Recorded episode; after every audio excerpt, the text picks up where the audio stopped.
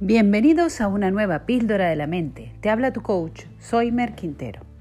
Hoy te voy a hablar del poder de nuestra identidad.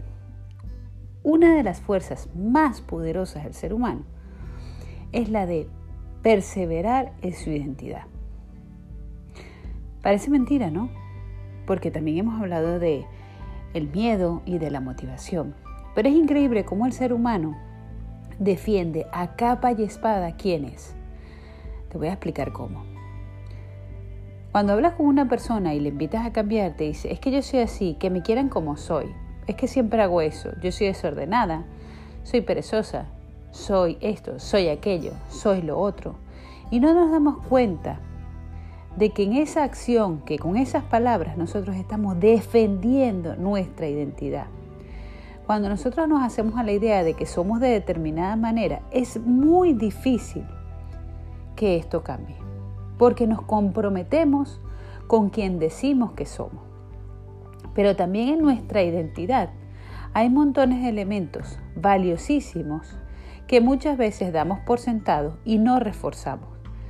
Y casi siempre nos centramos mucho más en nuestros defectos, en nuestras debilidades, en nuestras flaquezas. Cuando hablas con una persona que está muy comprometida con sus vicios, por ejemplo, que fume o que consuma alcohol, hablas con ellos y normalmente dicen que no pueden dejar de fumar o que no pueden dejar de beber o que no es un problema o que no le hacen daño a nadie, porque dejar esa clase de cosas no es fácil. Ya forman parte de su identidad. Y cuando algo forma parte de tu identidad, la única forma de quitártelo es que decidas crearte una nueva identidad. Y en este aspecto se habla mucho hoy día de lo que respecta a la marca personal.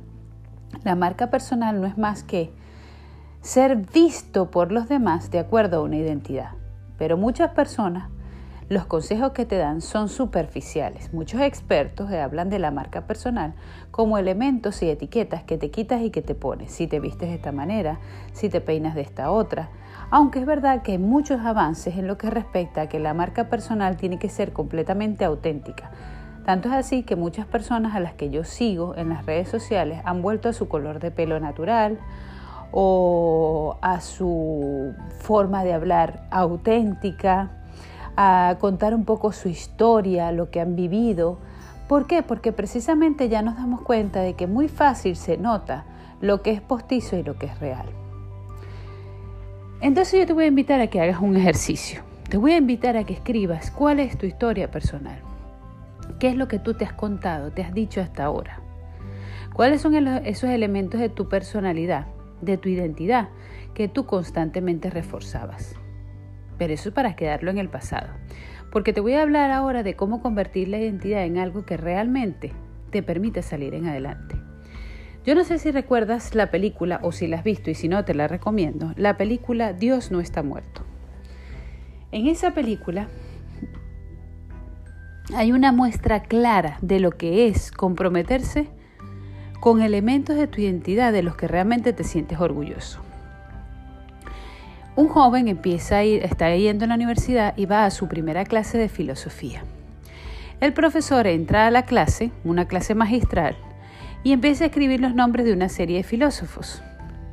Y dice que las primeras clases se debaten entre la existencia de Dios o no. Eso explica este filósofo.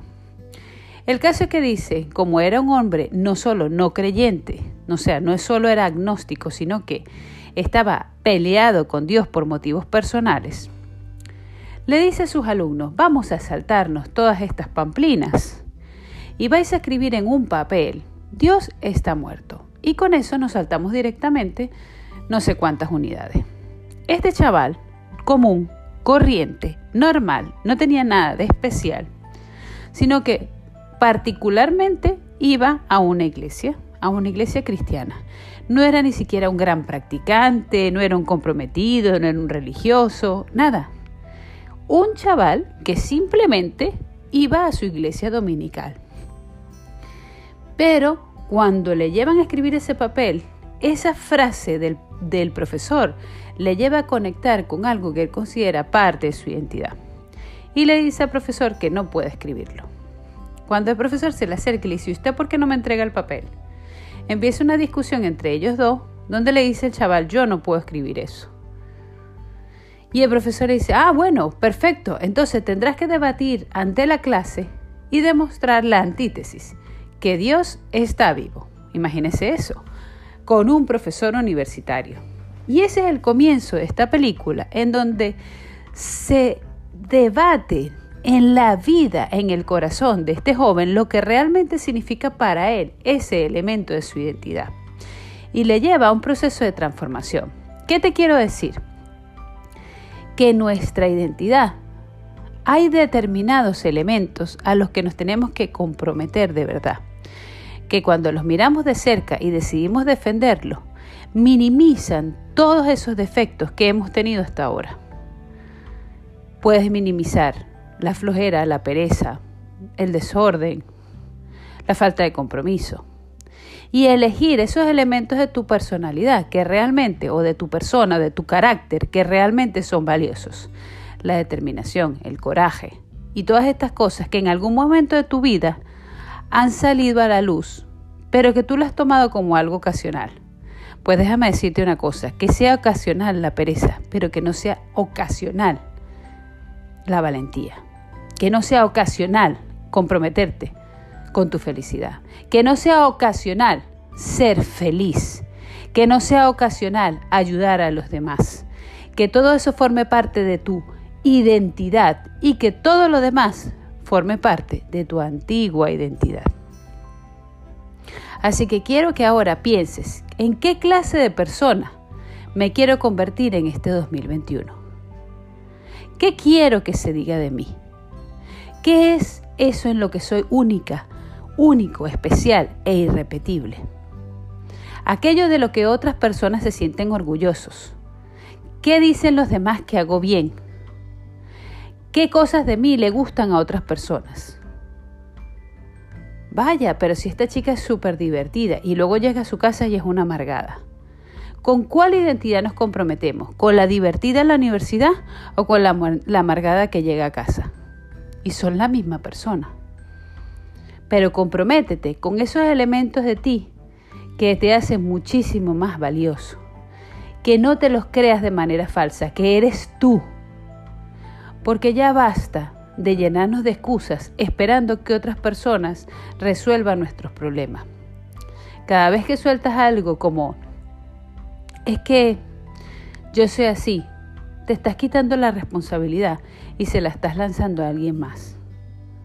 Pero basta ya. Ahora asume tu responsabilidad, asume tu identidad, la identidad buena, la nueva, esa que siempre estaba allí, pero está escondida debajo de ese montón de etiquetas que te han puesto o que te has puesto tú a ti misma.